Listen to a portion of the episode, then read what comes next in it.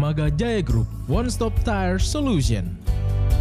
Kami hadir di berbagai daerah di Kalimantan Timur untuk memberikan pelayanan terbaik kepada Anda dengan menyediakan ban Bridgestone, Swallow, Sailun, Achilles, Otani, dan Gajah Tunggal. Kami juga menyediakan vulkanisir bandek, velg Jansa, dan PBI untuk kebutuhan kendaraan Anda. Kami juga menyediakan conveyor belt, marine fender, dan kami juga sebagai distributor oil casserole untuk industrial. Segera hubungi kami di 0541 742 426 0541 742 426 atau SMS dan WhatsApp kami di 0821 5299 1734 0821 5299 1734 Dermaga Jaya Group One Stop Tire Solution.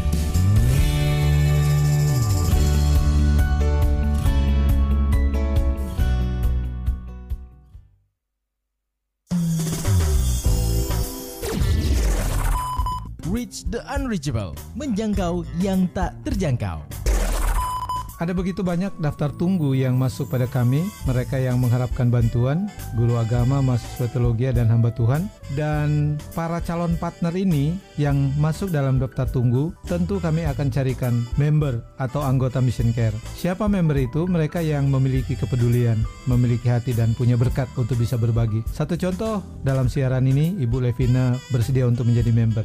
Hari Rabu jam 9 sampai dengan jam 10 malam kita bisa saling berbagi beban hmm. agar pelayanan yang ada di Kalimantan Timur ini bisa terlayani lebih baik agar kehidupan para hamba Tuhan guru-guru agama yang ada di pelayanan di mana pun kehidupan mereka lebih bisa terangkat orang yang mau berbagi adalah orang yang membagi sebagian hidupnya disiarkan di radio Heartland FM Your Family Station Mari bertumbuh dan berbagi dalam program Reach the Unreachable dipersembahkan oleh Mission Care Chapter Samarinda.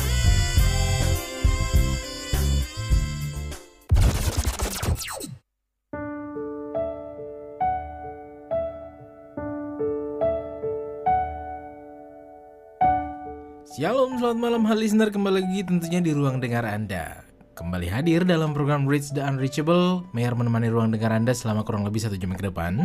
Di mana dalam program ini tentunya kita akan belajar bagaimana untuk dapat lebih mengenal, lebih memperdalam, dan tentunya dapat segera bertindak untuk peduli dan berbagi. Tentunya dalam program ini, program yang dipersembahkan oleh Mission Care Chapter Samarinda, masih tetap setia disponsori oleh Dermaga Jaya Group, One Stop Tire Solution, dan juga Hotel Royal Park Samarinda.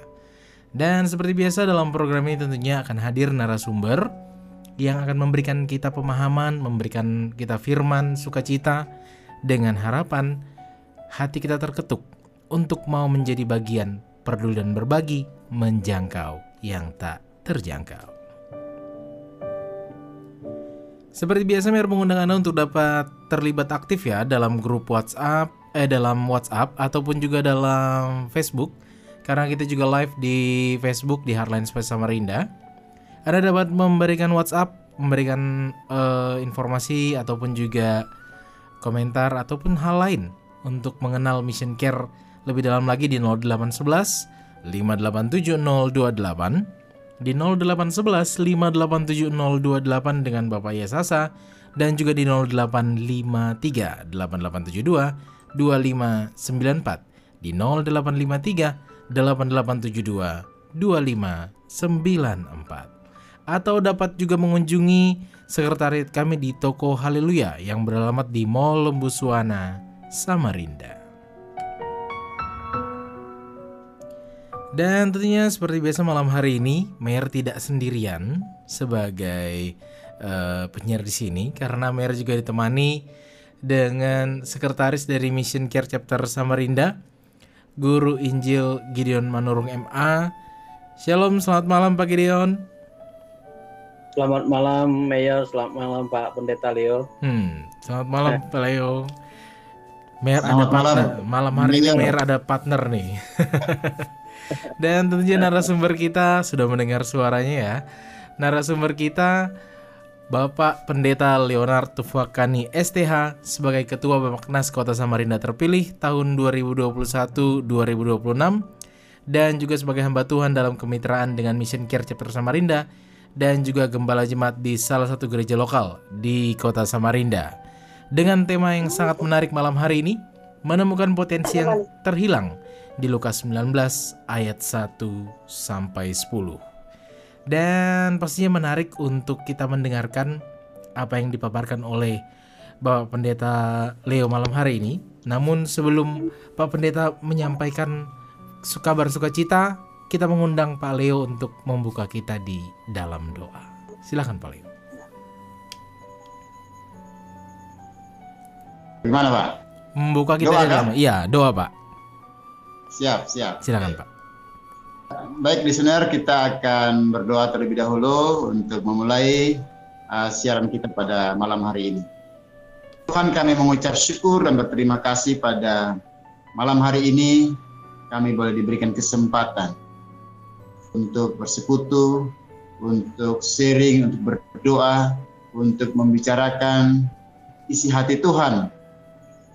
So itu Tuhan, kami mohon hadiratmu, kami mohon kuasamu, kami mohon lawatanmu di tengah-tengah kami, baik bagi Bang Meyer, Pak Gideon, dan bagi hambamu, bahkan juga semua listener yang mendengar pada malam hari ini.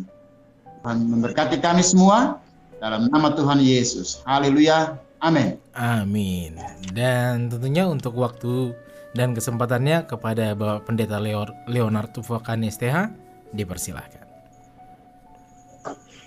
Salam Bapak Ibu listener Heartline yang terkasih, yang setia. Ya. Biasa pada malam hari ini kembali berjumpa dengan saya, Pendeta Leonard Aib Fuakani, Gembala Gereja Kristen Injili Nusantara. Puji Tuhan, beberapa hari yang lalu Ibu Kota Negara, Hmm, Ibu Kota Negara Nusantara. sudah Haleluya. ditetapkan ya. Jadi sudah saya duluan Pak di Mhm. Kalimantan Timur. Nah, 20 tahun yang lalu hari ini baru dideklarasikan. ah. nah, tadi saya juga puji Tuhan mendapatkan kasih karunia Tuhan pada kesempatan ini ah, memimpin Badan Musyawarah Antar Gereja Nasional Bamaknas Kota Samarinda selama lima tahun ke depan. Saya percaya bahwa kalau kita dipilih dipakai itu bukan karena kita kuat, kita hebat, kita lebih dari orang lain. Tetapi itu adalah kasih karunia Tuhan yang Tuhan berikan kepada kita. Karena kita mampu, kita bisa. Tapi percayalah, nanti Tuhan yang akan memampukan kita untuk kita mengerjakan, melakukan pekerjaan-pekerjaan Tuhan. Baik, Bapak Ibu yang kesal Tuhan Yesus, pada malam hari ini saya mengambil sebuah tema tentang menemukan potensi yang hilang. Sekali, lagi, menemukan potensi yang terhilang. Bapak Ibu, ini hal yang menarik. Di Alkitab berkata ada dirham yang hilang, ada anak yang hilang, ada domba yang hilang, macam-macam lah. Tapi pada malam hari ini saya mau sampaikan tentang potensi yang hilang dan khususnya kita belajar dari salah satu contoh di dalam Alkitab tentang Sakeus yang terdapat di dalam Injil Lukas pasal yang ke-19. Oleh sebab itu, saya akan membacakan bagian kebenaran firman Tuhan ini terlebih dahulu bagi kita semua. Lukas pasal yang ke-19 ayat 1 dengan sampai dengan ayat yang ke-10 berbunyi demikian. Yesus masuk ke kota Yeriko dan berjalan terus melintasi kota itu. Di situ ada seorang bernama Sakeus, kepala pemungut cukai, dan ia seorang kaya. Dia berusaha melihat orang apakah Yesus itu, tetapi ia tidak berhasil karena orang banyak sebab badannya pendek. Maka berlarilah ia mendahului orang banyak lalu memanjat pohon ara untuk melihat Yesus yang akan lewat di situ. Ketika Yesus sampai ke tempat itu, ia melihat ke atas dan berkata, Sakeus, segera turun, sebab hari ini aku harus menumpang di rumahmu. Lalu Sakeus segera turun dan menerima Yesus dengan sukacita. Tetapi semua orang yang melihat hal itu bersungut-sungut katanya, ia menumpang di rumah orang berdosa. Tapi Sakeus berdiri dan berkata kepada Tuhan, Tuhan, setengah dari milikku akan kuberikan kepada orang miskin, dan sekiranya ada sesuatu yang kuperas dari seseorang, akan kukembalikan empat kali lipat. Yesus kepadanya, hari ini telah terjadi keselamatan kepada rumah ini, karena orang ini pun anak Abraham.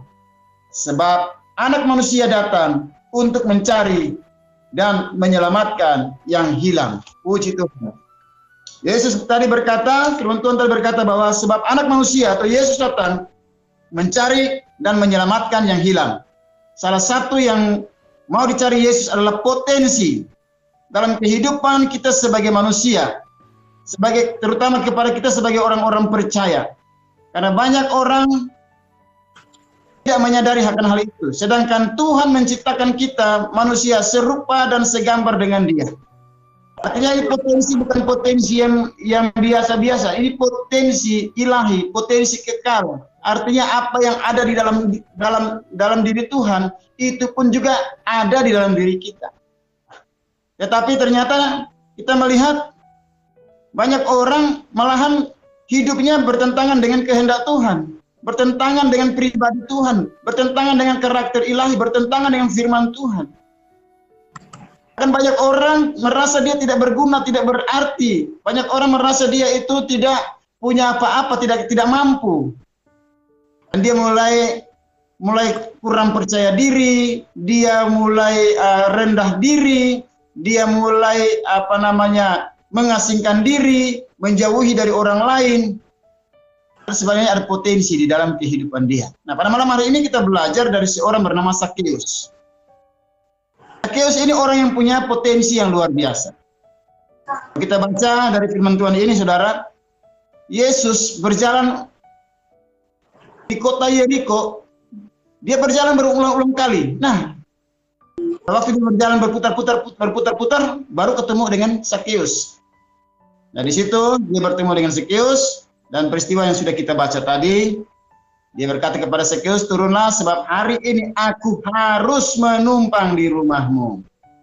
Nah, tapi Ibu yang Tuhan, potensi apa saja yang hilang dari dalam diri Zacchaeus? Yang pertama, saudara, kita belajar bahwa potensi yang hilang dalam diri Zacchaeus, yaitu dia sebagai seorang profesional. Nah, dia berprofesi sebagai seorang pemungut cukai, bahkan kepala pemungut cukai.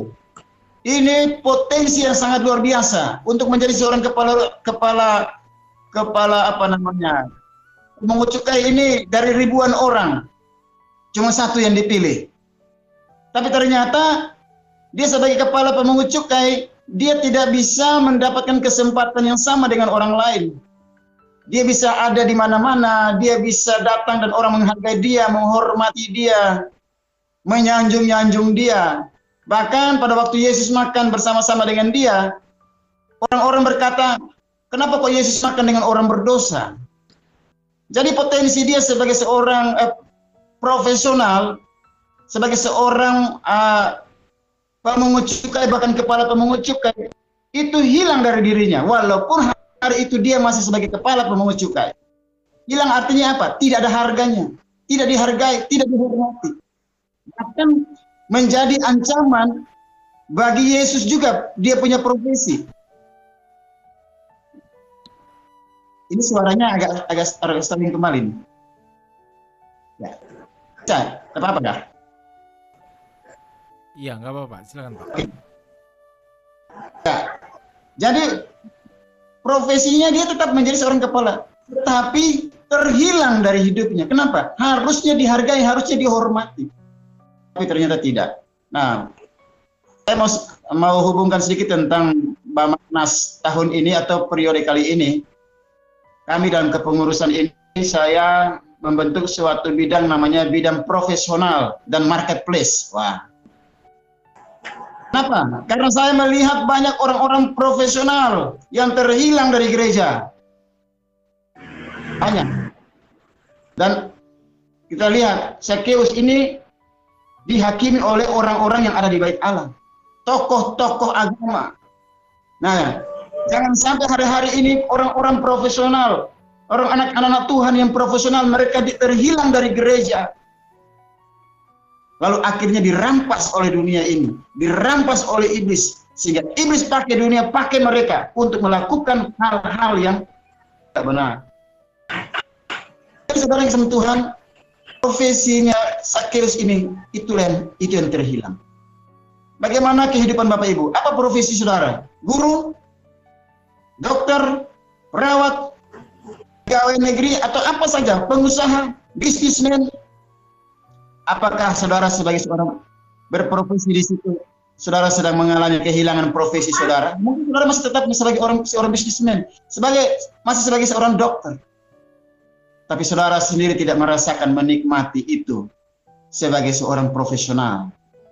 Nah, itu yang pertama, yang hilang daripada potensi yang hilang dari dalam diri Zacchaeus. Yang kedua, potensi yang hilang dari dalam Zacchaeus adalah hartanya. Nah, hartanya. Kita lihat hartanya luar biasa, berlimpah. Sampai dia memberikan setengah dari hartanya kepada orang miskin. Bahkan dia menantang lagi, ditantang lagi. Jikalau ada dia rugikan orang, dia mau gantikan empat kali lipat. Artinya apa? Dia punya harta banyak. Tetapi sebenarnya dia kehilangan harta. Artinya harta yang dia punya dia tidak tahu bagaimana dia mempergunakannya. Dia tidak tahu bagaimana ini menyalurkannya. Dia tidak tahu bagaimana ini mempergunakannya. Inilah orang-orang yang kehilangan harta walaupun dia tidur bergelingan harta. Saudara dan saya mungkin ada orang juga yang tidak punya harta. Tetapi dia masih bisa banyak dia bisa memberi dari apa yang dia punya. Bahkan kekurangan pun dia bisa melakukan. Orang itu tidak kekurangan harta atau tidak kehilangan harta. Orang itu tidak kehilangan harta. Tapi Sakeus begitu bertemu dengan Yesus, dia melihat potensi dalam dirinya harta yang dia miliki adalah potensi yang sangat besar untuk memberkati bangsanya, memberkati masyarakat, dan memberkati pasti juga berdampak kepada bait Allah. Kami di Bantuanis dalam kepengurusan lima tahun ini tiga tiga basic pelayanan kita. Yang pertama, kita harus berdampak kepada pemerintah. Yang kedua, kita harus berdampak di tengah-tengah masyarakat. Yang ketiga kita harus berdampak bagi gereja sendiri. Sakeus begitu dia bertemu dengan Yesus dia melihat potensi hartanya dia bukan sebagai tabungan.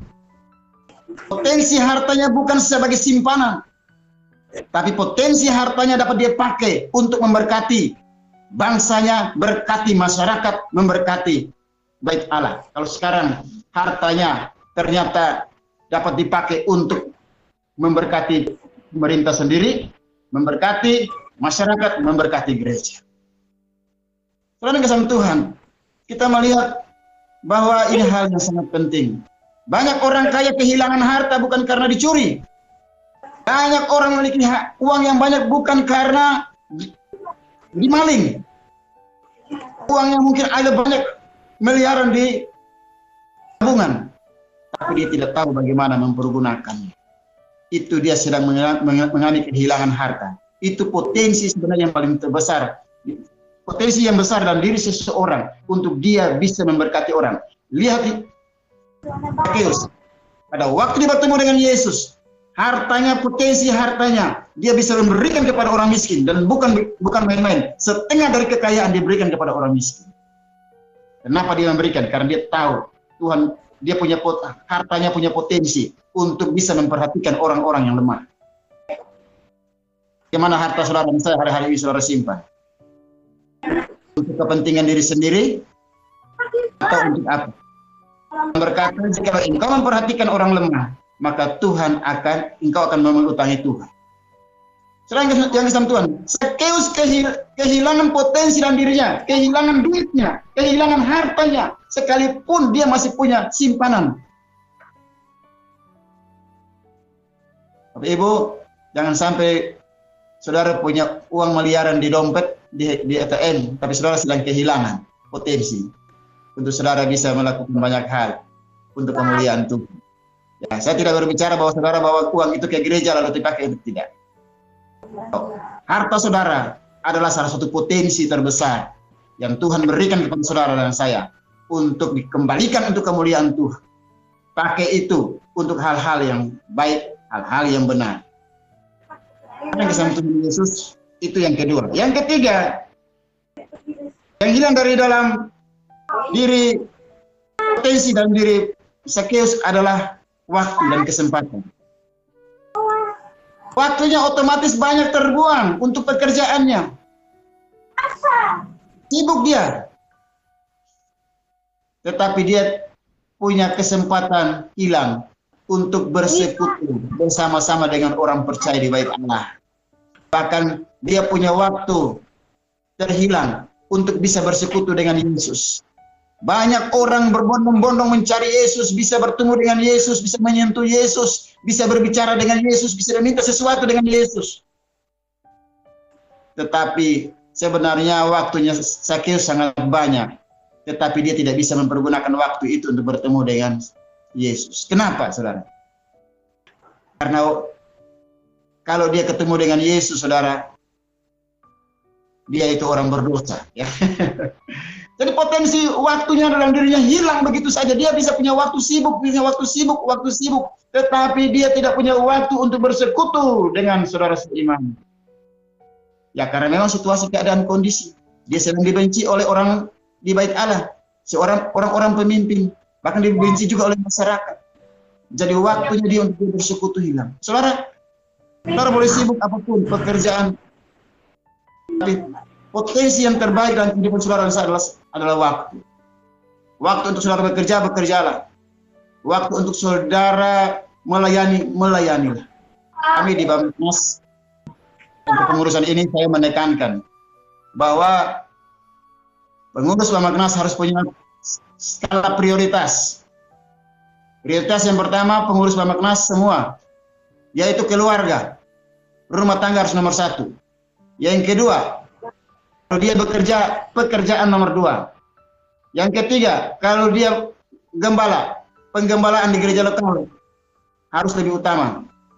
Yang keempat, kalau dia punya pelayanan selain di, di luar gereja, mungkin pemimpin lembaga, pemimpin yayasan, atau pelayanan-pelayanan di luar gereja, utamakan itu. Yang terakhir baru untuk Bamaknas. Dari Bamaknas, bagian paling terakhir. Kalau ada 10, maka yang ke 10 itu baru Bamaknas.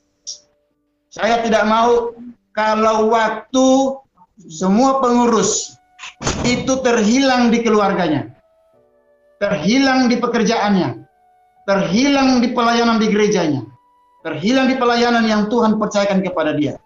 Lalu dia hanya memberikan waktunya untuk gereja, untuk Bamaknas. Bagi saya ini kegagalan Bamaknas. Saya mau supaya waktu dari pengurus banyak untuk keluarga, untuk gerejanya, untuk pelayanannya, untuk pekerjaannya. Kalau dia bisa lakukan itu, maka pasti berdampak kepada Bamaknas juga. Sehingga waktu Bamaknas bekerja akan memberi dampak yang besar bagi mereka juga. Nah, jadi saudara yang kesan Tuhan, berapa banyak waktu kita yang terbuang kepada hal-hal yang bukan skala prioritas. Mari kita melihat Sakeus dia kehilangan potensi dalam dirinya waktu. Dia selama ini waktunya terbuang. Waktu tapi begitu bertemu dengan Yesus, waktu yang dia waktu Yesus bertemu, dia bertemu dengan Yesus, waktu yang sangat sesingkat-singkat itu, ya dapat dia pergunakan untuk menyatakan penyataan iman. Waktu itu dikasih di kesempatan untuk Yesus, dia waktu itu kesempatan untuk dia menerima Yesus di rumahnya. Karena Yesus berkata, hari ini juga aku harus menumpang ke rumahmu. Kalau dia tidak menemukan kembali potensi waktu dalam kehidupan dia, dia akan berkata, ah, jangan Tuhan aku ini orang berdosa, ah, Tuhan aku ini orang ini, orang ini, jangan, jangan, jangan, dan jangan, jangan. Dia tahu ini kesempatan waktu yang tepat. Yang selama ini hilang dari dalam kehidupan dia dalam persekutuan. Begitu bertemu dengan Yesus, dia menemukan waktu itu dan dia ambil kesempatan itu. Bawa Yesus ke rumahnya. Dan Yesus berkata, hari ini terjadi keselamatan di dalam rumah. Bagaimana waktu saudara? Apakah terhilang dari dalam hidup saudara? Itu potensi untuk saudara bisa bekerja, melakukan banyak hal, tetapi waktu itu juga untuk saudara bisa memiliki hubungan dengan Tuhan dan juga dengan saudara-saudara seiman yang lain. Yang terakhir saudara, Yes. Dan yang hilang kantung dari dalam diri Sakius adalah pelayanan. Dia bisa, dia punya potensi yang luar biasa. Potensi luar biasa. Dari segi pangkat kedudukan, potensi. Dia punya harta luar biasa. Tapi tidak menjamin bagi dia untuk dia bisa dapat melayani orang miskin. Bisa melayani banyak orang. Akan melayani orang-orang yang menghakimi dia. Kenapa? Orang menganggap bahwa dia itu termasuk koruptor juga. Karena orang sudah menghakimi setiap pemungut cukai orang berdosa, apalagi kepala pemungut cukai. Tetapi pada waktu dia bertemu dengan Yesus, dia menemukan panggilan pelayanannya dia. Bukan sebagai seorang pengkhotbah, bukan sebagai seorang penginjil terkenal. Dia menemukan pelayanan dia, yaitu pelayanan kasih. Saudara yang kesang Tuhan, mungkin saudara tidak bisa berkhotbah seperti Pak Gideon atau saya atau Bang Meyer, siapa pun. Tapi saudara dan saya, kita semua punya potensi pelayanan masing-masing yang Tuhan sudah percaya. Kadang-kadang kita ingin menjadi seperti orang lain.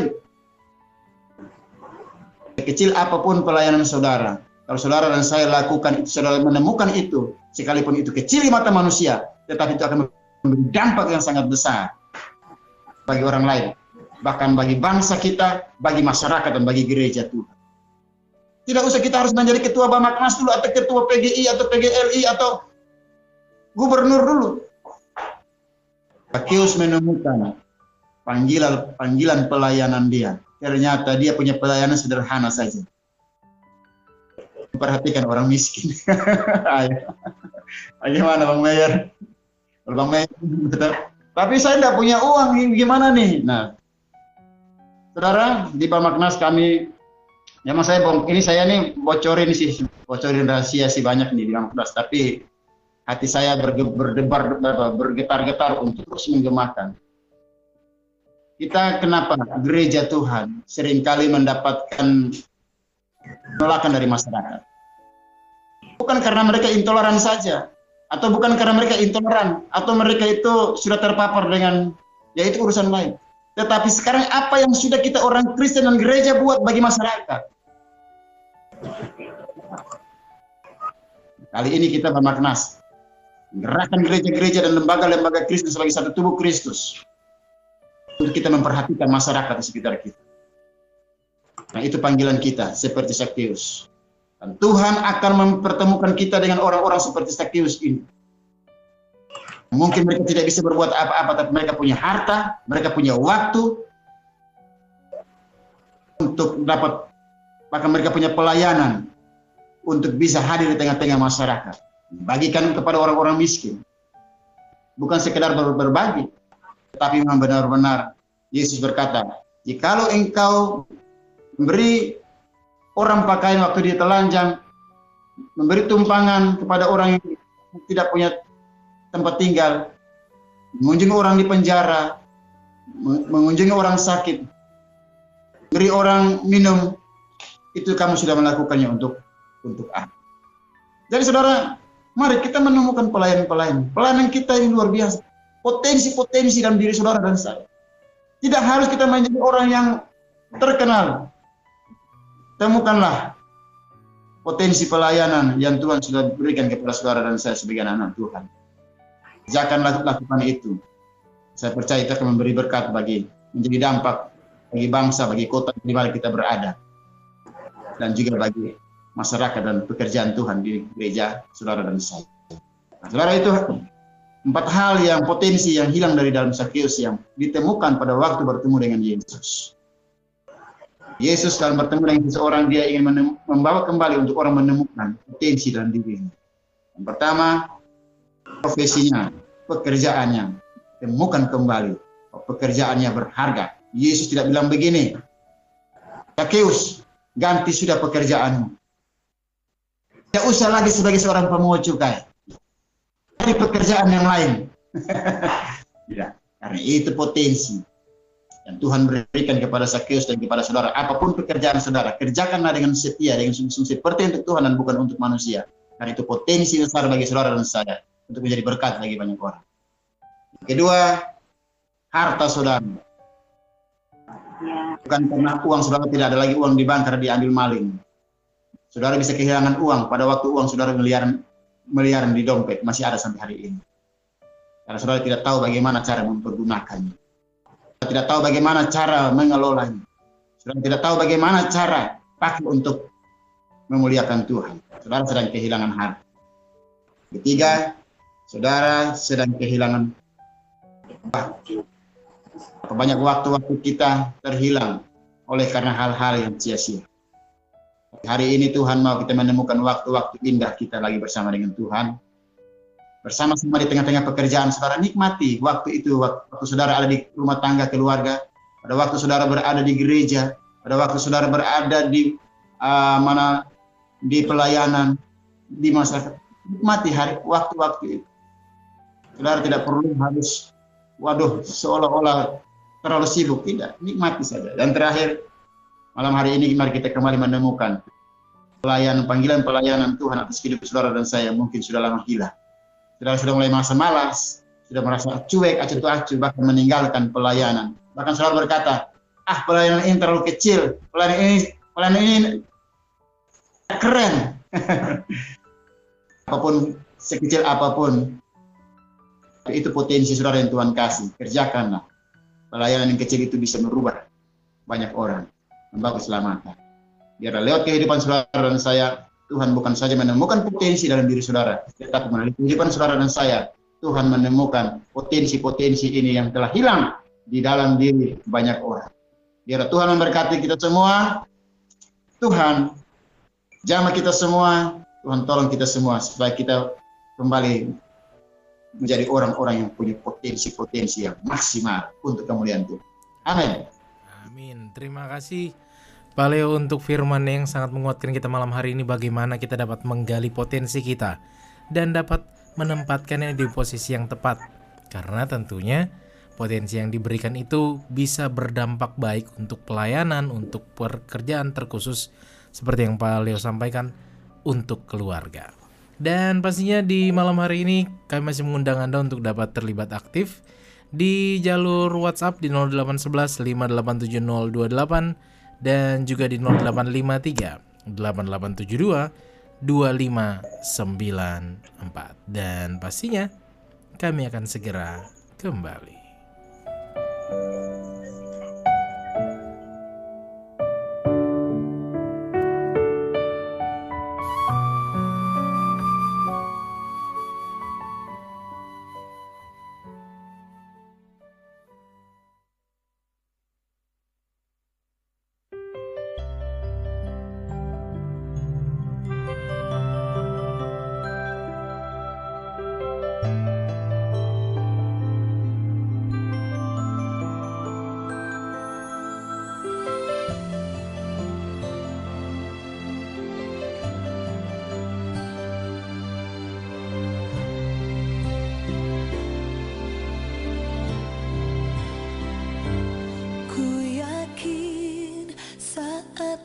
berfirman.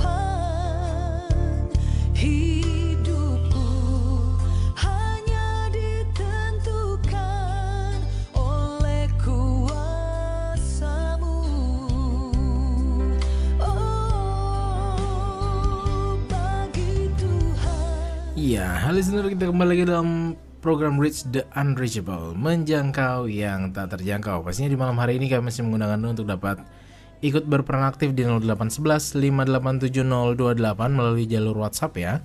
Di 0811 5870228 ataupun juga di 0853 88722594 di 0853 8872 2594 dengan narasumber kita malam hari ini bahwa Pendeta Leonardo Fokani STH sebagai Ketua Bamaknas Kota Samarinda terpilih 2021 sampai dengan 2026 sebagai hamba Tuhan dalam kemitraan dengan Mission Care Chapter Samarinda dan juga sebagai Gembala Jemaat di salah satu gereja lokal di Kota Samarinda. Mer juga ditemani dengan Guru Injil Gideon Manurung MA sebagai sekretaris dari Mission Care Chapter Samarinda dengan tema malam hari ini menemukan potensi yang hilang. Di awal tadi Pak Leo sudah menyampaikan bagaimana kita dapat memanfaatkan potensi seperti yang dilakukan oleh Zakheus. Tidak fokus hanya kepada harta yang kita miliki, tapi fokus kepada dampak yang dapat kita berikan. Nah, di, dilihat dari potensi saat ini karena memang menarik kalau membahas potensi. Banyak orang menemukan potensi tapi terkadang sulit untuk menentukan arah potensinya. Bagaimana nih Pak Leo kita dapat bisa melihat potensi ini sebagai sebuah anugerah dan mengarahkan kepada tujuan Tuhan dalam kehidupan kita. Seperti apa Pak Leo? Ya, baik Bang Mayer. Hmm. Jadi sebenarnya kalau potensi, saya melihat bahwa kita bisa menemukan, tidak bisa tidak kita jauh dari orang lain. Ya. Jauh dari persatuan, jauh dari komunitas, tidak bisa seseorang mengatakan dia punya potensi lalu dia sendiri yang menilai potensi itu. Mm-hmm. Biasa menemukan potensi itu kadang-kadang lewat orang lain. Ya. Kalau dalam diri kita sendiri kadang-kadang egonya. Ego. Jadi kalau untuk kita menemukan potensi memang kita harus berhubungan. Ya, Takeus dia selalu menghindar. Hmm. Menghindar dari bayi bahkan ketemu Yesus aja dia menghindar. Oh, di atas pohon. Iya. Begitu dia sebuah komunitas dalam waktu yang singkat-singkatnya dia menemukan potensi itu. Nah, jadi memang salah satu kita bisa menemukan potensi janganlah menjauhkan diri dari pertemuan-pertemuan ibadah. Dua tiga orang berkumpul di pun itu aku hadir. Sekaligus untuk menemukan potensi yang hilang dalam diri saudara dan ya, dalam kehidupan kita. Nah, itu iya. harus ada komunitas. Harus ada komunitas Tidak ya. bisa sendiri. Iya. Ya. Oke, menarik karena tentunya potensi itu dapat terwujud tercipta dari yang seperti Pak Leo sampaikan melalui eh, komunitas. Berarti kelompok untuk kita bisa sama-sama menggali potensi kita berdampak bagi ya. orang sekitar. Dan Mer mau ke Pak Gideon eh, terkait dengan potensi karena ini hal menarik juga. Mission Care adalah iya, sebuah ya, komunitas yang juga bertujuan untuk berdampak bagi orang lain. Bagaimana potensi Mission Care di tahun 2022 ini? Iya, baik. Terima kasih Pak uh, Leo yang sudah memaparkan. Memang uh, salah satu mitra terpenting dari Mission Care adalah Bamagnas Kota Samarinda, hmm. sehingga uh, kami merasa bahwa tidak terlepas pelayanan Pak Leo di tengah-tengah Mission Care Cipta Samarinda. Hmm kemajuan Mission Care salah satunya adalah kerjasama dengan uh, Bamaknas Kota Samarinda. Itu yang kami rasakan selama ini dan terima kasih Pak Leo yang sudah sangat menjelaskan dasar firman Tuhan menjadi pola pikir dan juga menjadi aksi kita seperti apa yang sudah dijelaskan atau dipaparkan diberitakan oleh Pak Leo tadi.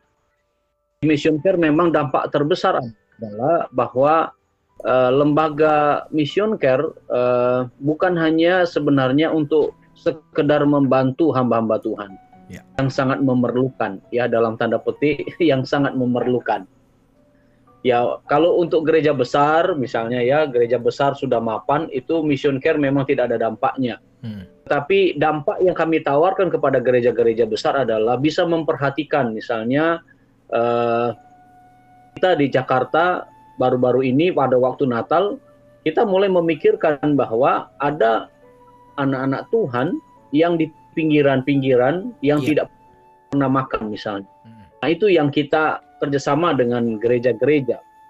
Tapi bagi pribadi-pribadi, ya para pengusaha, anak-anak Tuhan yang berwirausaha yang memang memiliki beban. Salah satunya sebagai contoh di Mission Care ini ada eh, seorang anak muda yang bekerja di tambang misalnya. Hmm. Bayangkan kalau dia bisa membantu satu partner eh, seorang eh, mahasiswa teologi ya, yang untuk kali ini itu sudah pernah tamat yang lalu dan ini dia eh, meneruskan yang untuk yang kedua kalinya. Dan sekarang mahasiswa itu sekarang sudah pelayanan di GKII. Iya. Ya. Sangat luar biasa per- apa bagaimana Tuhan pakai anak muda ini. Dia bukan pengusaha, dia bukan seorang yang mempunyai saya melihat bukan uang yang lebih. Dia mempergunakan di masa mudanya untuk hal-hal yang demikian. Jadi paling tidak apa yang disampaikan oleh Pak Theo tadi itu ter- termatuk di dalam anak muda ini. Dia mempergunakan itu dengan sebaik-baiknya ya, dengan sebaik-baiknya dia mempunyai disiplin kerja, Hmm. dia mempunyai apa namanya eh, apa eh, peker- apa pekerjaan yang dia eh, bisa memberikan rasa tanggung jawab dan sebagainya tidak mempermalukan Tuhan dan dia juga seorang yang sangat saya melihat eh, karena saya tanya Pak bagaimana kalau hari Minggu ibadah dia bilang Hmm. saya ibadah kalau saya tidak ke gereja saya memang ambil waktu dan kalau bisa hari Minggu itu saya tidak apa tidak a- a- bekerja. Tetapi kalaupun dipaksa dibilang dia pernah balik. Hmm. seperti teman-temannya seperti teman-temannya hari Jumat ibadah dia khususkan hari Jumat itu untuk ibadah. Oh. kalau dia datang ke gereja. Iya. balik itu. Karena apa? Karena ketatnya ketatnya apa eh, di perusahaannya tidak mau tahu perusahaan ini tidak mau tahu. Yang penting kamu entahkah Kristen kah? Yang penting hari Jumat itu sebagai hari liburmu. Sama seperti teman-temanmu. Hmm. jadi dia balik itu. Dia khususkan satu hari membantu pelayanan di di daerah apa tambang itu ada ada gereja. Dia ganti itu. Walaupun dalam masa-masa sulit seperti itu dan akhirnya mendapat pekerjaan yang baru sekarang di Sulawesi di mana dia bisa bekerja dari hari Senin sampai hari Sabtu. Hari Minggu dia bisa beribadah. Saya sangat luar biasa kesaksian seorang member kita ini. Ya dia bukan seorang pengusaha. Dia bukan punya kelebihan eh, saya mengerti sekali karena saya melihat eh, saya pernah kunjungi dan sebagainya. Dan akhirnya dia pun eh, sekarang di Sulawesi dia bekerja eh, pada bukan eh, bukan di tambang lagi tapi dia masih tetap membantu satu partner ini dampak yang bisa kita rasakan apa yang disampaikan oleh Pak Leo tadi dan kerjasama kami dengan Mbak Magnas Samarinda sangat intim dan kami percaya eh, semangat inilah yang kita tularkan kepada seluruh anak-anak Tuhan yang di kota Samarinda. Itu Mayor. Iya, menarik ya untuk eh, melihat bagaimana Mbak Magnas bisa bekerja sama dengan Mission Care untuk bisa berdampak lebih luas lagi. Dan tentunya dari dari yang Pak Leo tadi juga sudah sampaikan bahwa kita tuh harus melihat potensi memiliki potensi tapi bukan hanya untuk dipenam sendiri tapi berdampak juga bagi sesama terlebih lagi dalam sebuah komunitas. Bagaimana menciptakan komunitas yang berdampak seperti tadi Pak Leo sampaikan bukan hanya dalam komunitasnya tapi berdampak bagi di luar komunitasnya. Seperti apa ini, Pak? Mari Pak Leo. Hmm. Ya, baik ya. Ah, memang di saya singgung tentang Mbak Magnas ya, Pak. ya. Hmm. Saat ini Mbak Magnas membangun kemitraan dengan semua lembaga gereja. Bahkan nanti dengan lembaga kemasyarakatan juga non gereja pun kita akan ah, di luar Kristen pun kita akan membangun kemitraan. Untuk kita bisa menyalurkan potensi-potensi gereja bahkan potensi-potensi yang ada dalam masyarakat. Untuk kembali membangun bangsa ini, membangun bahkan berdampak juga pada pada pada gereja. Nah, kenapa kita mau bermitra dengan semua gereja, semua lembaga, semua masyarakat? Pertama supaya kita ber, dapat melakukan pekerjaan secara bersama-sama untuk memberkati bangsa, masyarakat, dan gereja. Yang kedua, kami mau bermitra supaya kami mendukung penuh semua lembaga-lembaga mitra ini supaya mereka dapat mewujud nyatakan visi dan misi Tuhan melalui lembaga-lembaga ini. Jangan sampai lewat kehadiran Bamak, malahan lembaga-lembaga ini seperti tenggelam, hilang. Wah, karena Bamak nas kegiatan aktivitas lalu akhirnya lembaga-lembaga ini mulai hilang, masuk hilang, akhirnya tutup lalu kita menganggap kita lah yang paling sukses. Bisa. Kita malahan mematikan potensi-potensi yang ada. Jadi dalam kemitraan ini kita mau membangun menemukan kembali potensi-potensi dalam diri anak-anak Tuhan yang ada di lembaga-lembaga supaya kita bisa melakukan pekerjaan-pekerjaan yang besar. Jadi memang uh, kembali lagi bahwa kita harus membangun kemitraan, membangun hubungan siapa pun. Bahkan kadang-kadang membangun hubungan dengan orang yang mungkin ya tidak tidak pikiran manusia ah tidak mungkin lah tapi namanya tidak ada satu kekuatan lebih besar dari yang namanya hubungan. Ya, dan, makanya iblis datang itu kadang-kadang merusak hubungan kita supaya potensi kita berantakan. Nah, kalau kita berjuang dengan potensi kita sendiri, seolah-olah kita yang paling hebat, kita kita yang paling uh, luar biasa, yang lain tidak, dan kalau, kalau bisa yang lain mati dan kita hidup. Nah, nah jangan sampai dalam mengembangkan pelayanan pekerjaan Tuhan juga begitu kita hidup supaya orang lain mati atau orang lain mati supaya kita hidup. Nah, kalau Yesus berbeda. Yesus mati supaya kita menemukan potensi, ya, dah, ya. supaya kita hidup. Yesus miskin, miskin supaya kita kaya. Jangan kita menjadi kaya supaya orang lain jadi miskin. Nah, Sakeus dia rela menjadi miskin supaya orang lain diperkaya. Haleluya. Nah, sama juga dengan Bang Meyer. Hmm. Pak, saya itu juga yang terjadi dalam diri Pak Gideon dan kita semua pendengar pada malam hari ini.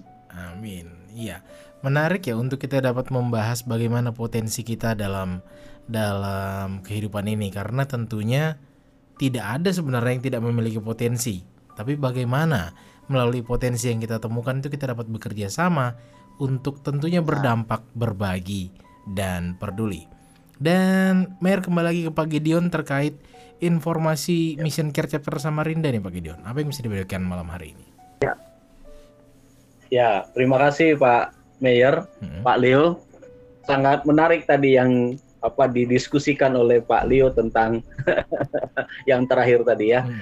Memang sangat tepat sekali ya apa yang disebut dengan kerjasama uh, sayap kanan dan sayap umpama saja mi, mi, apa uh, bak magnas itu uh, uh, sayap kanan dan mission care itu selalu uh, di sayap kirinya dan pada hmm. waktu terbang bersama-sama itu sangat indah ya sangat luar biasa. Karena uh, berkali-kali uh, saya juga bukan hanya sekretaris di Mission Care, saya juga sekretaris di API. Nah, saya merasakan memang pola itu yang dibuat oleh Pak Pak apa Pak Leo ya sehingga kadang-kadang uh, ego daripada Bak Manas itu itu dikecilkan saya lihat ya silakan saja kalau mau Natal gitu ya yang penting sama-sama maju itu hmm. Dan ini yang menarik sebenarnya, ini yang menarik ya dari keterpurukan uh, yang lalu-lalu ya, uh, sehingga Pak Makna sekarang hampir ya lima tahun apa empat tahunan Pak ya, mm -hmm. semenjak. Uh, mungkin, mungkin saya potong dulu Pak, iya. mohon maaf, bukan ya. bukan terpurukan masa lalu, itu semua proses. proses. proses. Ya, betul Pak. Nah, bersyukur kita ini hasil dari sebuah proses yang tidak tidak mengenakan. Hmm. Jadi kita adalah proses yang yang iya. penuh dengan pergumulan. Itu iya. maksud saya Pak. Ya, Pak. Ya, karena betul. kita adalah karena nanti kita adalah masa lalu bagi masa depan. Wah. Betul betul.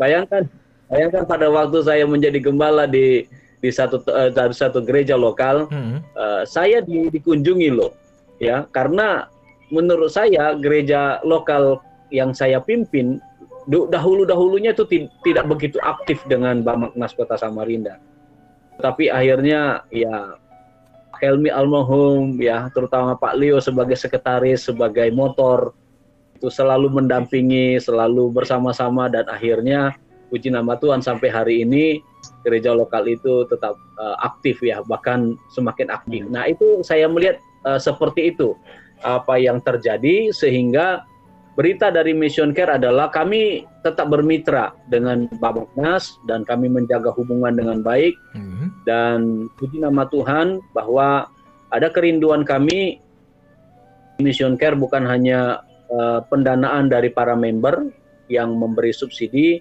tetapi juga pengurus mulai bekerja yang menciptakan bisnis komunitas ya. ya. Bisnis komunitas itu di, mungkin dimulai dari satu dua orang ya ya mungkin dimulai dari Pak apa Pak Sur ya Pak Barnek misalnya Pak Yes dan saya dan kami akan melihat kami akan mengevaluasi ke bisnis komunitas ini akhirnya bisa menopang juga pelayanan daripada uh, Mission Care dan harapan kami bisnis komunitas itu menjadi apa ya menjadi gerakan bersama-sama bagi hamba Tuhan Uh, karena apa? Karena hamba Tuhan memiliki jemaat yang banyak potensial seperti Pak Leo bilang tadi.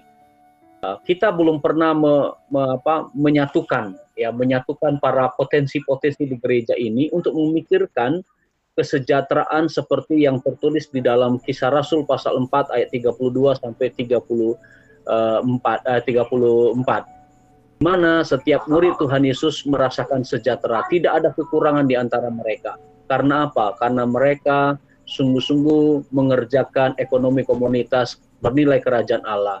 Dimulai dari mana? Dimulai dari anak-anak Tuhan yang memang mereka mempunyai panggilan di dunia kerja. Dan ini perlu disatukan sebenarnya. Kalau disatukan mereka, maka akan membawa banyak dampak. Ya, bawa banyak dampak bagi anak-anak Tuhan yang tidak punya pekerjaan, sehingga anak-anak Tuhan akhirnya nanti tidak bekerja bukan di, di lingkungan daripada orang yang uh, hmm. tidak percaya. Orang-orang Kristen akan bekerja dengan orang Kristen sendiri. Jadi orang Kristen akan memperhatikan orang Kristen sendiri dan dia tidak memikirkan bisnis keluarganya yang diperbesar sampai triliunan.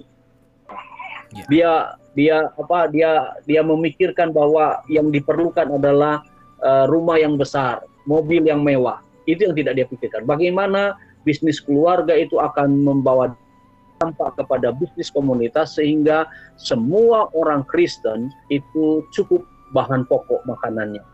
Dan kita mulai dengan apa uh, merindukan kok bisnis komunitas ini. Dan itu sedang kita usahakan ya, sedang kita dengungkan, kita sedang apa menyatakan sudah waktunya.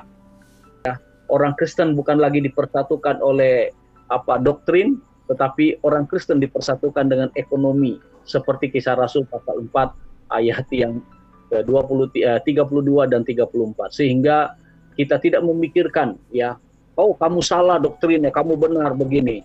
Kami paling benar seperti Pak Leo tadi. Tapi mari kita be bekerja sama ya orang Kristen sungguh-sungguh menopang orang Kristen yang kuat menopang yang lemah yang lemah benar-benar tidak merasa minder.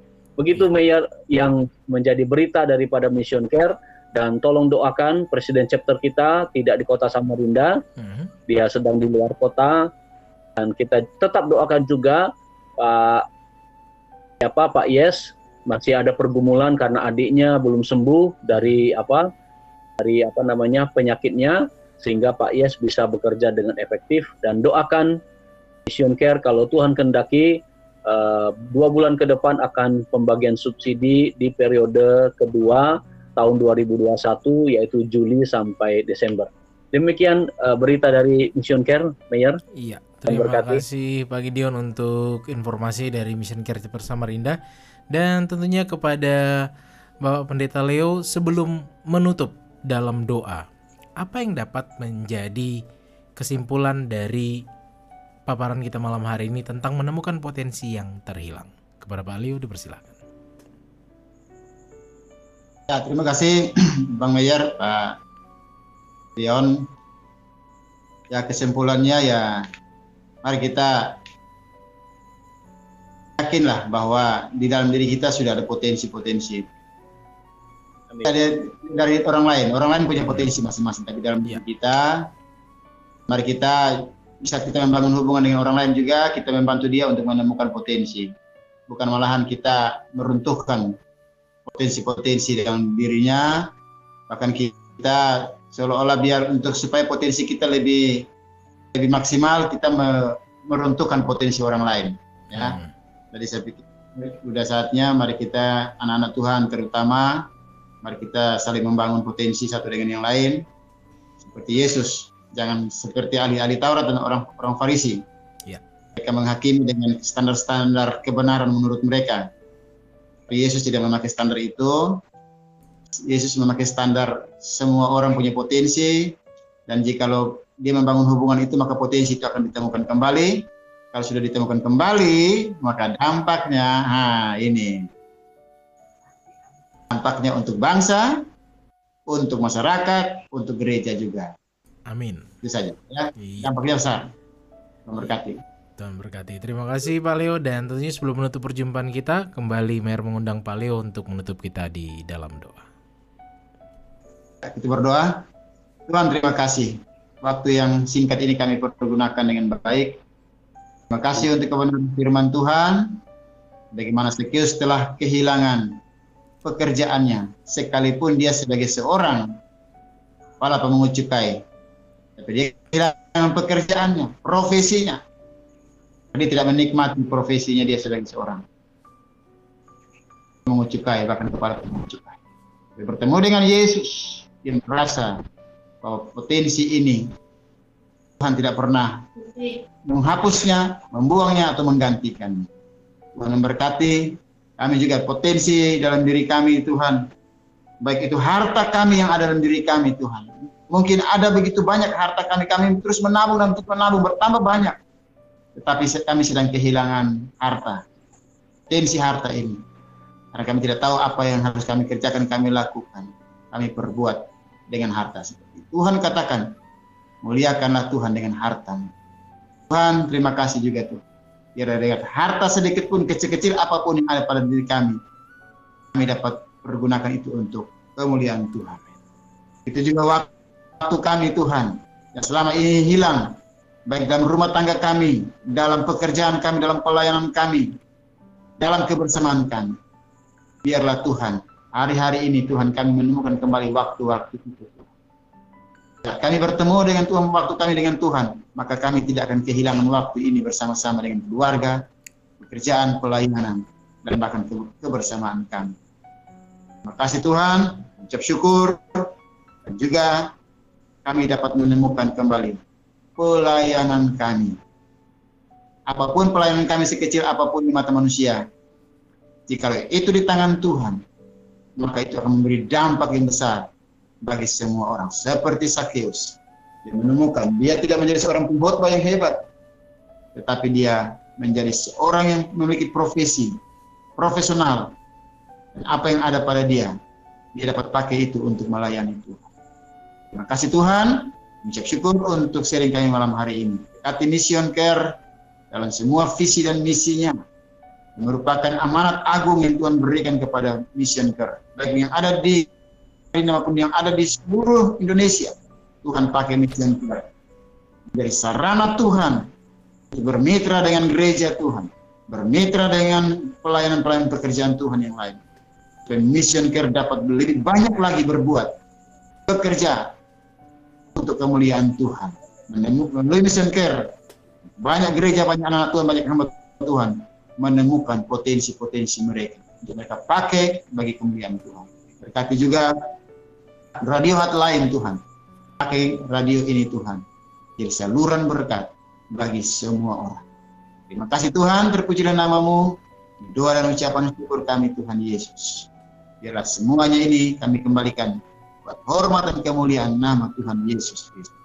Dalam nama Tuhan Yesus, kami berdoa dan mengakhiri persekutuan kami pada malam hari ini. Haleluya. Amin. Amin. Terima kasih Pak Leo untuk waktunya malam hari ini. Pak Gideon waktunya juga untuk malam hari ini. Sama. Pak Leo, Pak buat nanti tanggal 26 pelantikan Bapak Nas Oke. Pelantikan Di- Pak Mas ya. GBI Rock. Oh iya, Doakan supaya semuanya berjalan lancar, berjalan baik. siap.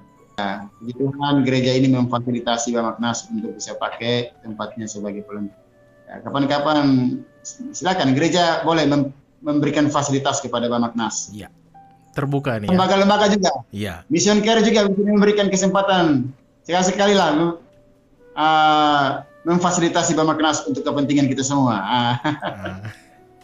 Iya. Nanti ting- sebelum, jadi sebelum kita minta, Mission Care sudah memfasilitasi. Wah, dah- dahsyat. Iya.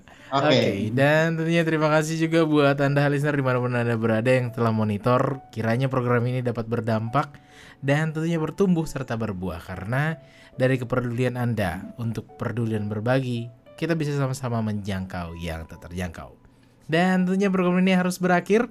Akhir kata, selamat malam. Tuhan Yesus memberkati.